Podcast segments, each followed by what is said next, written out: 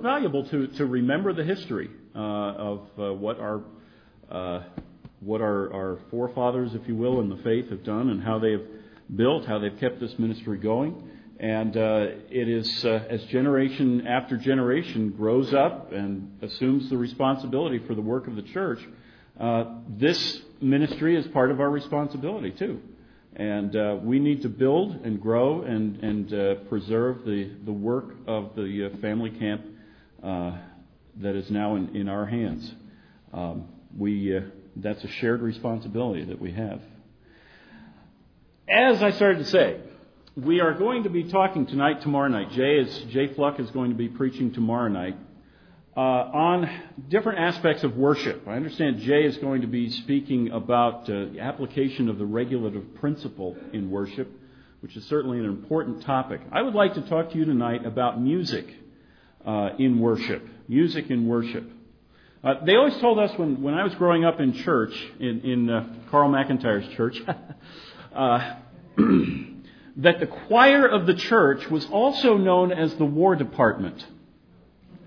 Why, why, why is that? Because choir is where egos come out, right? Hmm.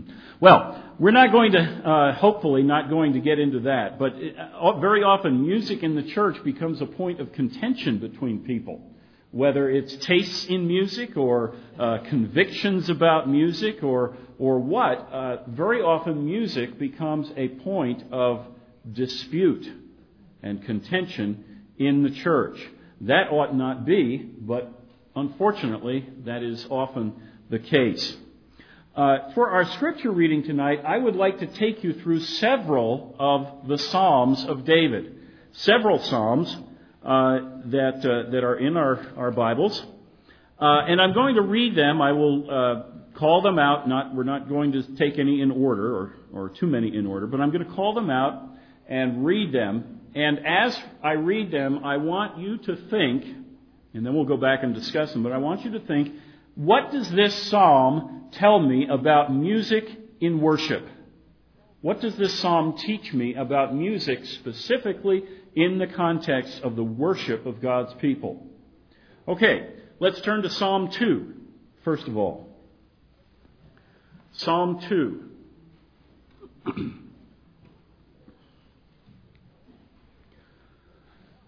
Psalm two says this: "Why do the nations rage and the peoples plot in vain? The kings of the earth take their stand, and the rulers gather together against the Lord and against his anointed one. Let us break their chains," they say, "and throw off their fetters." The one enthroned in heaven laughs. The Lord scoffs at them. Then he rebukes them in his anger and terrifies them in his wrath, saying, "I have installed my king on Zion, my holy hill. I will proclaim the decree of the Lord. He said to me, 'You are my son. Today I have become your father. Ask of me, and I will make the nations of the nations your inheritance, the ends of the earth your possession.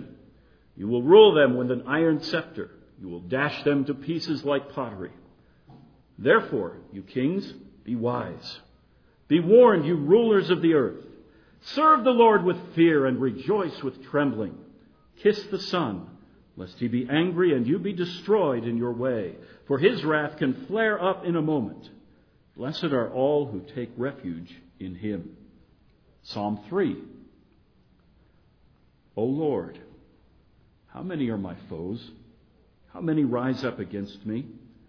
Many are saying of me, 'God will not deliver him.' But you are a shield around me, O Lord, my glorious one who lifts up my head. To the Lord I cry aloud, and he answers me from his holy hill. I lie down and sleep.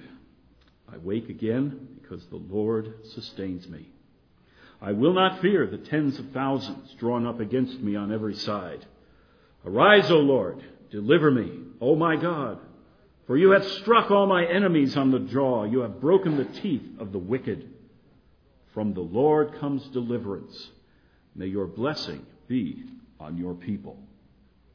Let's turn several Psalms over to Psalm ninety-eight.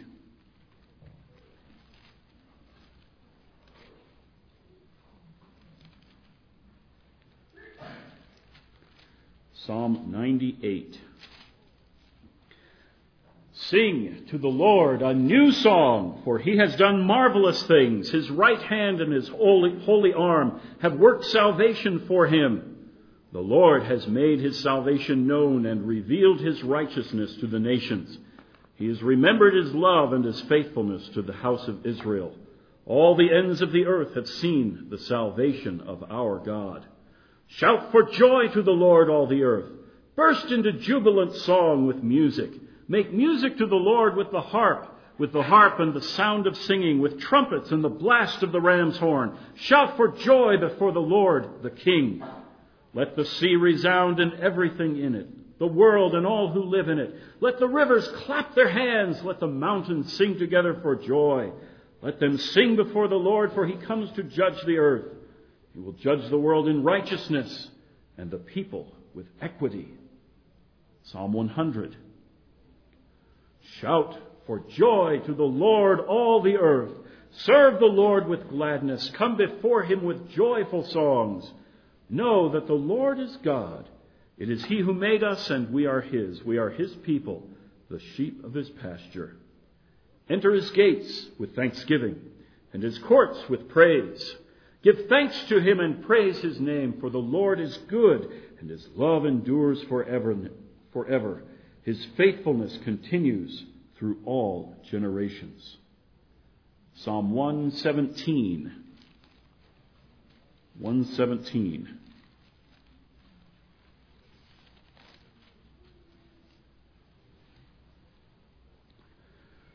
Praise the Lord, all you nations. Extol him, all you peoples.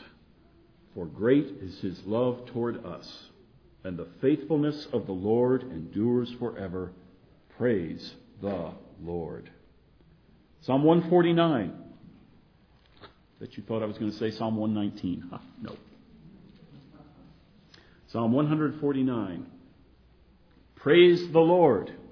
Sing to the Lord a new song, his praise in the assembly of his saints. Let Israel rejoice in their Maker. Let the people of Zion be glad in their King. Let them praise his name with dancing and make music to him with tambourine and harp. For the Lord takes delight in his people. He crowns the humble with salvation. Let the saints rejoice in this honor and sing for joy on their beds. May the praise of God be in their mouths and a double-edged sword in their hands, to inflict vengeance on the nations and punishment on the peoples, to bring their king, to bind their kings with fetters, their nobles with shackles of iron, to carry out the sentence written against them. This is the glory of all his saints.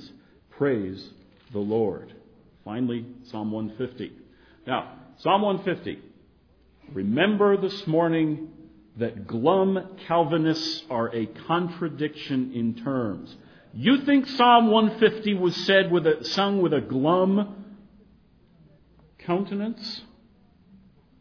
I dare you to say this psalm, say it out loud, and not get caught up in the almost wild enthusiasm and joy of this psalm. Praise the Lord! Praise God in his sanctuary. Praise him in his mighty heavens, surpassing greatness. Praise power. Praise him for his surpassing greatness. Praise him with the sounding of the trumpet. Praise him with the harp and lyre. Praise him with tambourine and dancing. Praise him with the strings and flute. Praise him with the clash of cymbals. Praise him with resounding cymbals.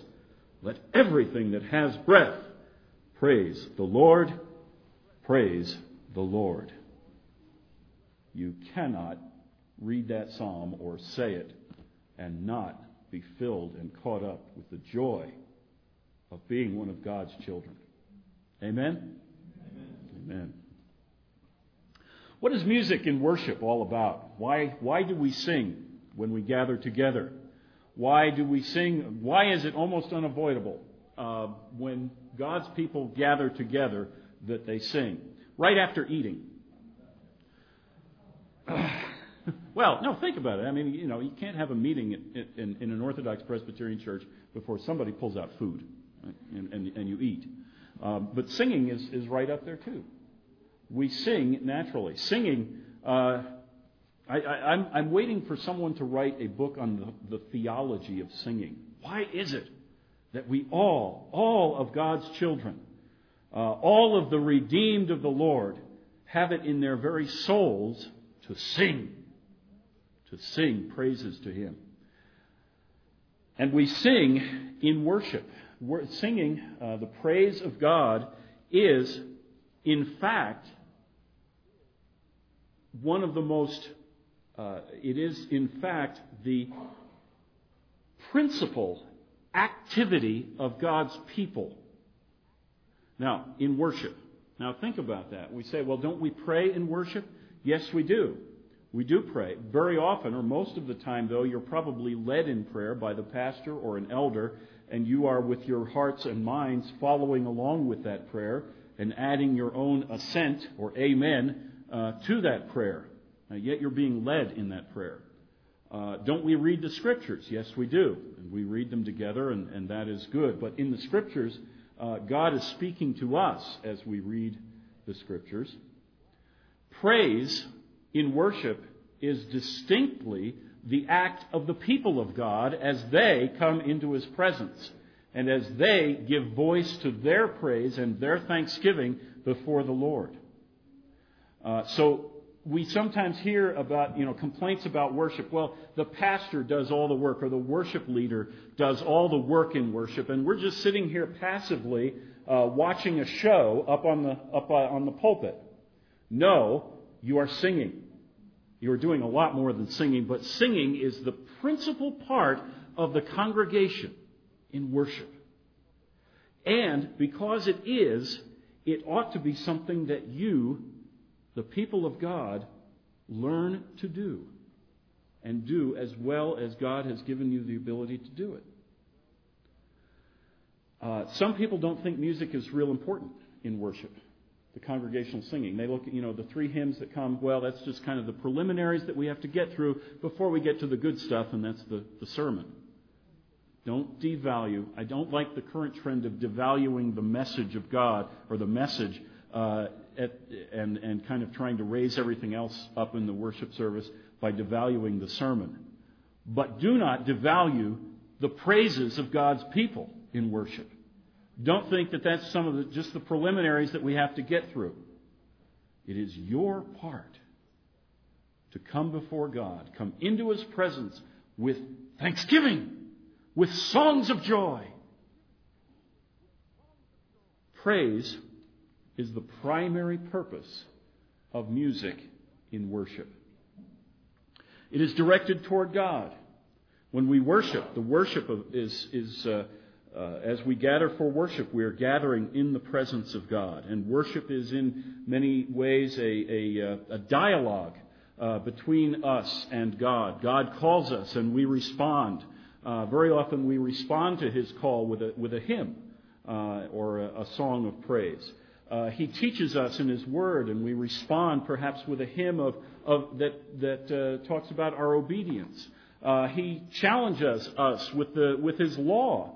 In, uh, as we gather to worship. And perhaps many of our churches read the Ten Commandments or uh, some other summary of, of God's law in your worship. Very often the congregation responds to that with a hymn. A hymn of perhaps repentance or a hymn of assurance, because the law is not being read to you as a condemnation. It is being read to you as God's people who are forgiven, and out of love for God's forgiveness, you joyfully offer up your lives to obey, to obey Him and serve Him. And perhaps your response to God's law is a hymn of dedication, a hymn uh, that uh, that uh, rejoices in that God is teaching you how to live through His Word. Nevertheless, however it's expressed, music, or the, the praise of God's people, uh, is the highest expression of music in worship. And that is its primary purpose. Uh, what about uh, special music? What about choir? Uh, what about uh, having a soloist or perhaps someone who is exceptionally gifted at the keyboard come in and play, uh, uh, play a song or a selection during the worship service? Uh, those things are, are uh, good as long as they contribute to worship and not distract from the fact that you are in God's presence and that all that you do ought to reflect His glory. Those things are are, are good. And as someone who has sung many solos in church, uh, I, I think we can appreciate that. But that is not the highest point of, of music in worship. Your singing is. Your singing is the highest musical expression in the worship service. I don't want to take anything away from you who play. Or, or by the way, uh, how many churches have choirs? How many of your churches have choirs? I should see every hand here. You are the choir. You are the choir. Uh, well, let me move on. Let me move on. Uh, another point that often comes up as we consider what should we sing then, and there's much debate in uh, in churches, Reformed churches and other churches, uh, particularly though Reformed churches, what music should we be singing? Uh, some of our churches have been influenced by more modern styles of music, and the uh, uh, the use of hymnals has gone out of practice or out of style in many uh, many churches. Uh, I think that's extremely unfortunate. Uh, bad move. The churches who have left off using classic hymnals, such as our Trinity hymnal, uh, have cut themselves off from the heritage of praise. They have cut themselves off from the heritage of praise. We sing hymns that were written uh, all through the history of the church. And we, when we throw our hymnals out, uh, yeah, we use an overhead for, for some songs here, but when we throw our hymnals out and cease using them, we have cut ourselves off from almost two thousand years of church history, not to mention the biblical psalms that are in our hymnals, not just a phrase quoted here and there and repeated thirty-five times, but the whole psalm put in, uh, put in verse form.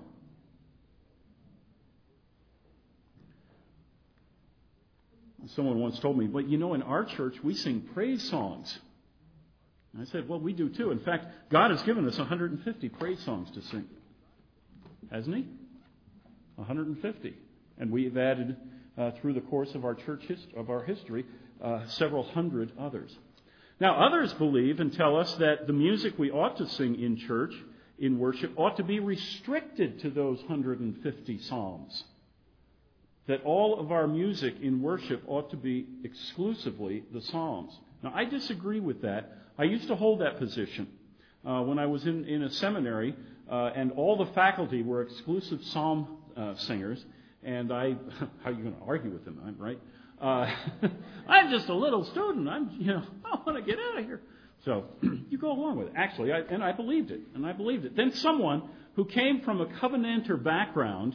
Was no longer in the Covenanter church, but he came from a Covenanter background, and he showed me some of these psalms, two of which we've read tonight, that begin with the words, "Sing a new song to the Lord."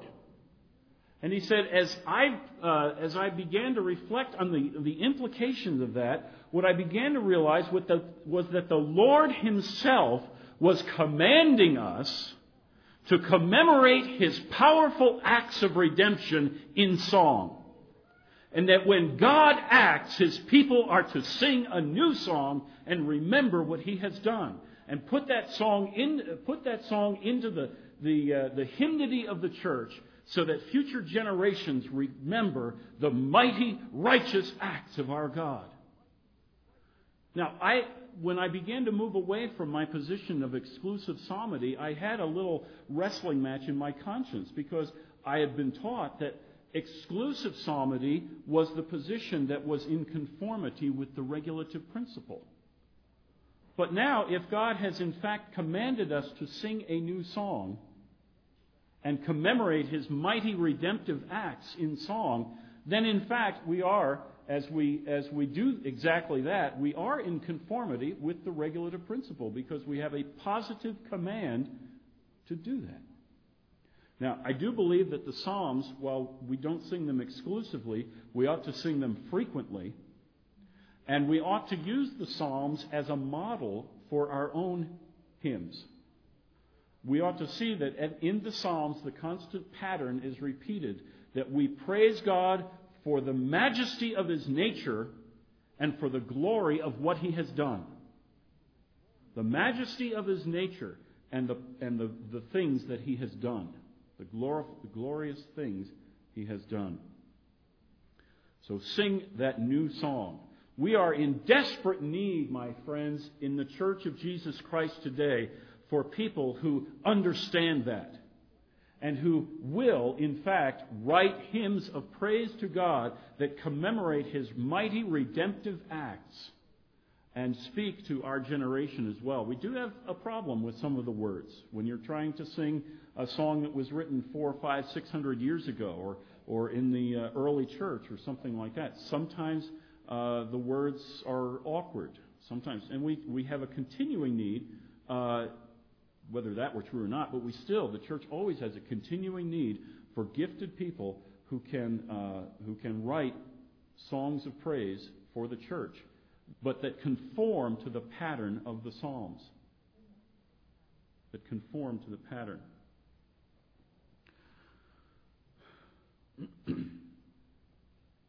We're also told in Scripture that singing in the church, music in the church, serves another purpose.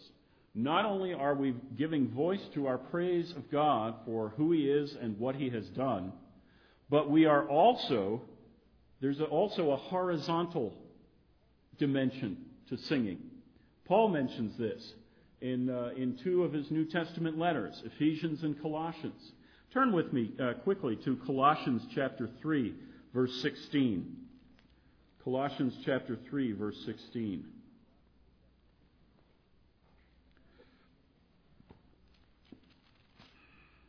Familiar passages, both of these, in Ephesians and Colossians, but let's look at them for a few minutes tonight.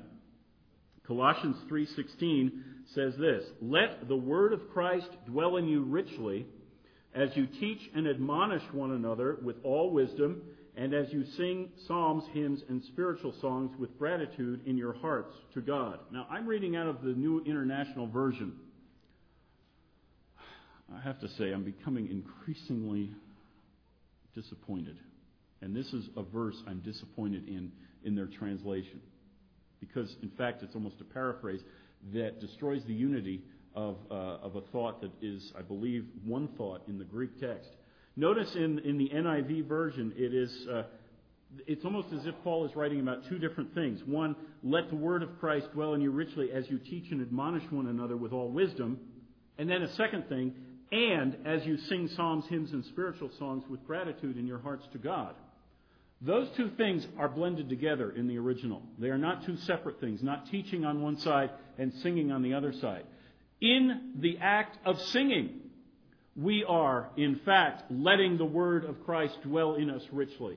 In our songs, we are, in fact, teaching and admonishing one another. So there is not only the vertical dimension of our singing, but there is the horizontal dimension of our singing. Teaching and admonishing, letting the word of Christ dwell in us richly. That is part of the uh, purpose, or what we would say another purpose, a secondary purpose in our music. That is uh, also a powerful argument that we must protect the purity of the content of our songs. We are not only uh, giving ourselves a warm, fuzzy feeling, and unfortunately that seems to be in many churches the primary purpose of music, is to generate the warm fuzzies so, so that we go home with this kind of glow. I had such a wonderful experience. Didn't learn a blessed thing, but I had a wonderful experience. Content in singing is important. If we are to uh, achieve the, the purpose that Paul puts in front of us in this verse, we must protect the content. Doctrine in singing, in our music, is important. Um, I have a lot of favorite quotes from Charles Hodge. Uh, one of my favorite favorites is, "There's not a drop of water in all of Romans chapter six." But that's a different message. The other one is, the other one is, some of the church's best theology is in her hymns. Some of the church's best theology is in her hymns. Take a hymn, The Church's One Foundation. You have in that hymn a whole course on ecclesiology. Take another hymn, How Sweet and Awful is the Place with Christ Within the Veil. You have a, a whole hymn there rich in the doctrine of the gospel and the assurance of salvation and the victory of the gospel. And think of other hymns that, that are your favorites. And there's probably a reason that you're that they're your favorites. Probably because they have instructed your mind.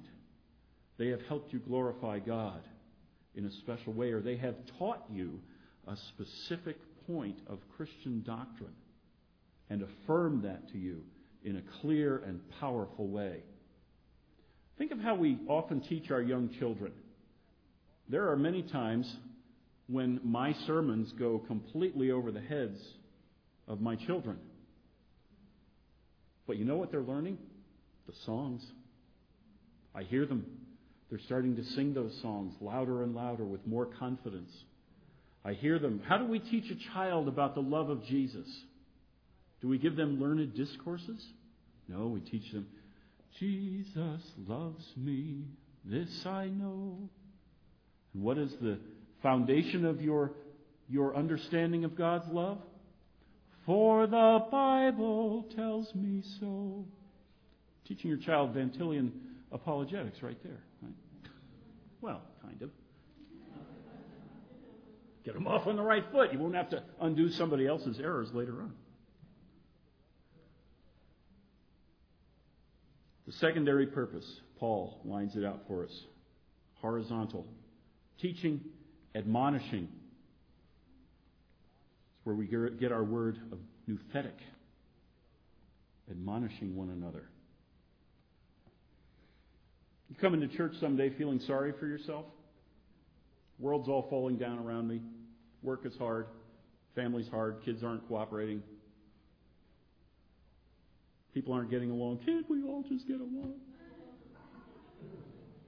And you're feeling all wrapped up in your th- in your emotions and, and, and everything like that. You're you're even starting to get into that victim victim mentality. And then you go and sing a Psalm of David, where David was surrounded on every side by ten thousand enemies. And David's world was crashing down around his ears. And David said, I was sinking in the pit. But he pulled me up. He set my feet on a rock.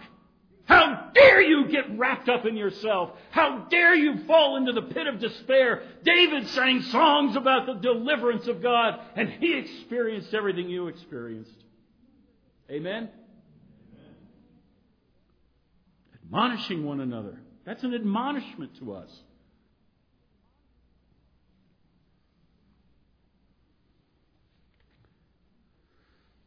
That brings me to a fourth point. As we sing, and I think it's part of that, uh, not only of offering praise to God, but also teaching and admonishing ourselves, we find a pattern in many of the Psalms where David writes about his experience. And it is not wrong for our hymns to reflect the experience of believers.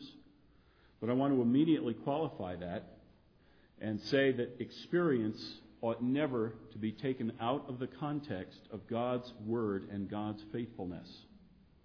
We do not just sing songs about my experience. But when David writes Psalms about his experience, something that happened to him, uh, his son revolts, revolts from him and chases him out of the capital city and has a price on his head. David writes a psalm about his experience. When his, one of his generals turns against him and revolts, David writes psalms about that. When uh, a former friend turns his back on him. Or when David is caught up in, in, a, in the guilt of a transgression, he writes a psalm about it. When David is on the, the mountaintop experience, the mountaintop of victory, he writes psalms about it. But never isolates his experience from God's covenant promises, His Word, and His faithfulness. and his righteousness. Our experience can only be understood in that context. And it's only beneficial to dwell on our experience in that context. So, writing songs about the experience of God's people is valid. It's something that should be done, and it very often is done. David did it, and we can continue to do it, but never isolating just our experience, always in the context of God. We live in God's presence. We're never, we never escape from God. And our life is lived before Him. And so our lives and our experience ought to reflect that, or songs commemorating our experience. Uh, again, um, George mentioned that uh, testimonies are something we ought to, uh, to think about again. Testimony. David's songs of his experience are, in fact, his testimony uh, to us. He is, on a personal level, commemorating God's wonderful acts of salvation to him individually. Uh, when he was in danger and the, and the Lord rescued him. When he was depressed and the Lord rescued him. Uh, the Psalm of uh, uh, Psalm seventy-three, which was not written by, by David, is a wonderful study on how, if you allow your sight to be taken off of the of the high calling of worshiping God and, and His majesty, and you, and you allow your your thoughts and your vision to be dominated by the apparent success of, of worldly and ungodly people, how you can be thrown into depression. My feet had almost slipped. I almost lost my faith when I saw how the wicked prospered. And, and and the psalmist goes on in that psalm and says, until I went to the temple, until I went and saw God in His majesty in the temple and met Him face to face, then I understood that their feet are on slippery ground. That's experience in the context of God's sovereignty, God's majesty, who He is, and what He has done. David also, uh, in several psalms, when he is writing uh, what we might say a testimony psalm, psalm of his experience and how God delivered him in a, in a mighty and powerful way, David often includes in that psalm that he's going to sing this song, or he's going to go into the great congregation and tell everybody in the great congregation or in the assembly of God's people that this is what the Lord has done. You don't sing. David wasn't going to say his uh, his testimony uh, in a corner. He's going to march right up into the temple, as far as he could go into that temple, and he was going to stand there and call uh, in the midst of the congregation of Israel and tell them what God had done. Now that's a testimony. We don't like that. Uh, actually, I think we're a little skittish about testimonies because Uh, it's been often abused. And uh, people often do start giving their testi- their testimony. their testimony. Yeah, it's right like volleyball in the middle of the day. I was looking up. Um, they give their testimony, but out of context, out of the context of God, uh, God's power and God's faithfulness. Or it becomes almost uh, look at look at me rather than look at the great God who saved me. We can be careful about testimonies, but I think uh, they're, again, in the in the work of the church, in the in the life of the church, there ought to be space for God's people to give uh, biblically grounded uh, testimonies that point others to the majesty of God and who He is and what He has done. I'd like to also say uh, something else, another uh, related to this, as we make sense of our experience. Very often when David writes a psalm that tries to deal with his experience, he starts out in a pretty somber, sad uh, downer. I'm surrounded by enemies. My friends have turned their back on me. Uh, so on. There are other psalms, though. We read uh, a couple of them uh, earlier this evening. Psalm two is one of them. Psalm two. The nations rebelling against the Lord. Uh, the kings of the earth rising up and uh, throwing off the uh, the uh, chains, you know, uh, exercising their their uh, fable uh, autonomy, trying to be autonomous from God's authority. And uh, God, what does God do? Well, he starts out by laughing at them. Ha! I think that is uh, that is probably one of the sources of uh, of a biblical understanding of humor, is the folly, the folly of human rebellion against God. What does he do? He who sits in the heavens laughs. He holds them, though all those kings with their nuclear weapons and their great big battleships and their and their uh, million uh, men armies and, and so on, he holds them in derision. The nations of the earth are a drop in the bucket. He holds them in derision. And he says, here's what I've done.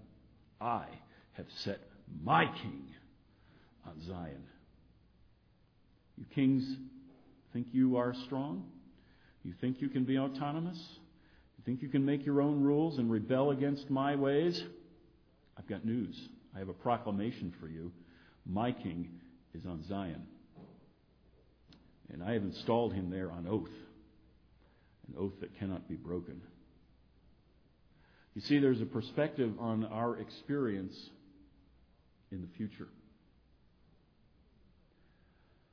In the present, I'm not going to say it's all in the future, but we need to be reminded, and I'll, I'll say it this way, that the Psalms are one of the most eschatological books of the Bible. Why is that true? David was given a covenant by God. David, David was told that, uh, David, I really appreciate the fact that you have decided in your heart to build a temple uh, for me. Now here's what I'm going to do for you. I'm going to establish your throne and your kingdom forever. David, you will never lack for a son to sit upon your throne. David writes about that in Psalm seventy-two, several other Psalms as well.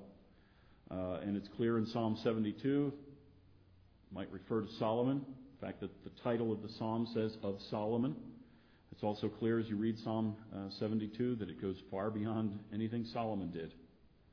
David is writing about his greater son. Jesus said, "If uh, uh, why did David call his own son Lord?" You see, David knew. And many of the psalms that David wrote are written in that context of the covenant that God made with him. The covenant that has its It's a focal point on his greater son, Jesus Christ, the one who is King of Kings and Lord of Lords, the one who is that son who is installed on Zion as the king, the one who, uh, according to Psalm one ten, is not only king but also great, the great priest in the order of Melchizedek, the priest who purifies his people and then reigns. We and, you and I struggle on earth with those rebellious kings. We struggle with our rebellious hearts. We struggle with the world, the flesh, and the devil. But David knew that a time was coming. David knew, and we ought to know too, as we read the Psalms and appreciate the eschatology of the Psalms, that the king, the king has been given his place on oath, on covenant oath, that cannot be shaken. that cannot be shaken. And the king reigns. And the king's people reign. The king's people are given a kingdom. That uh, one hundred forty-ninth Psalm, I want you to read that again. Look at that with me. Psalm one forty-nine. It's uh, not one that we often meditate on, but toward the end of that Psalm, I want you to look at this. What is said there, this is one of the, the Praise the Lord Psalms. It begins and ends with the Hallelujah, praise the Lord. Look at verse four. For the Lord takes delight in his people. He crowns the humble with salvation. Let the saints rejoice in this honor and sing for joy on their beds. You ought to go to bed tonight singing for joy. Uh, because of the great salvation that God has crowned you with. Now look at this, verse six. May the praise of God be in their mouths and a double-edged sword in their hands to inflict vengeance on the nations and punishment on the peoples, to bind their kings with fetters, their nobles with shackles of iron, to carry out the sentence written against them. He's talking, he's not talking about Christ. He's talking about the saints. Songs of praises in your mouth and a double-edged sword in your hand. I know some of you are saying, he doesn't sound like a premillennialist. I don't care. Put a label on it, whatever. That's what Scripture says. Notice what Scripture also says. This is the glory of His saints. This is the glory of His saints. One of the great themes of Scriptures, of the Scriptures, is that the Son, because of His obedience to the Father, has gotten an inheritance.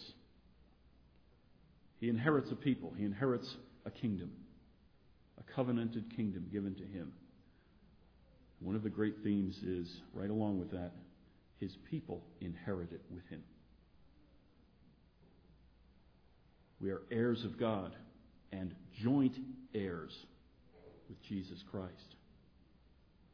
Yes, He is the King whom the Father has set on Zion and established by covenant oath. And you and I, His people, have been crowned with salvation. We go to bed singing songs of salvation and songs of praise. And we have those songs of salvation and praise in our mouths and a double-edged sword in our hands to overcome. And that is the glory of the saints.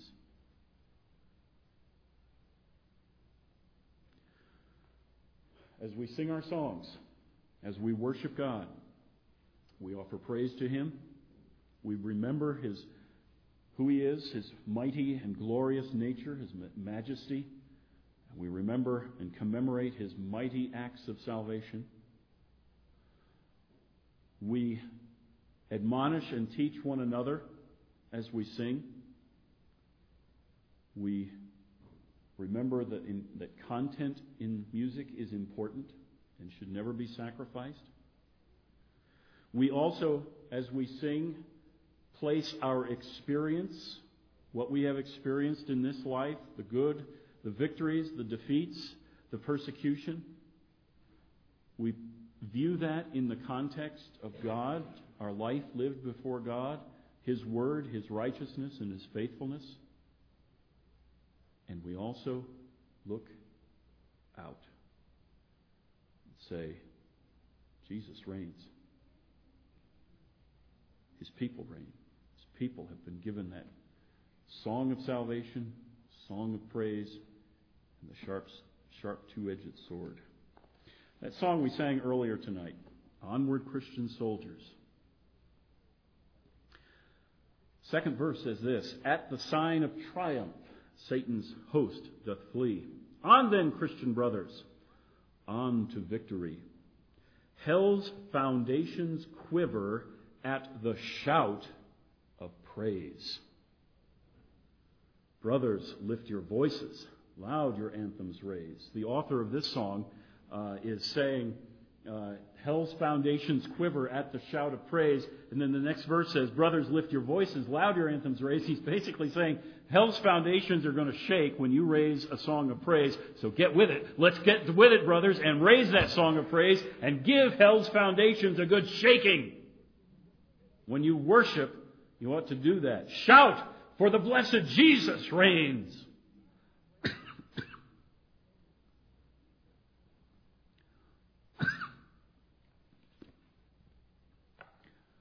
Sunday, when you go back, oh, Sunday when you go back to your churches, or for the rest of the week, as we sing our songs tonight. Air's dry.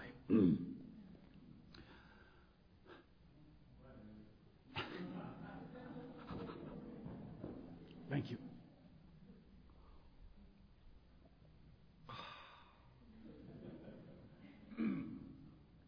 I think that's better. When we sing, oh yeah. When we sing our songs, when you go back to your churches this weekend, this Sunday morning, when you gather for worship, give hell's foundations a good shaking. Send a shiver up that old serpent's spine. His days are numbered. Jesus reigns. Let's pray.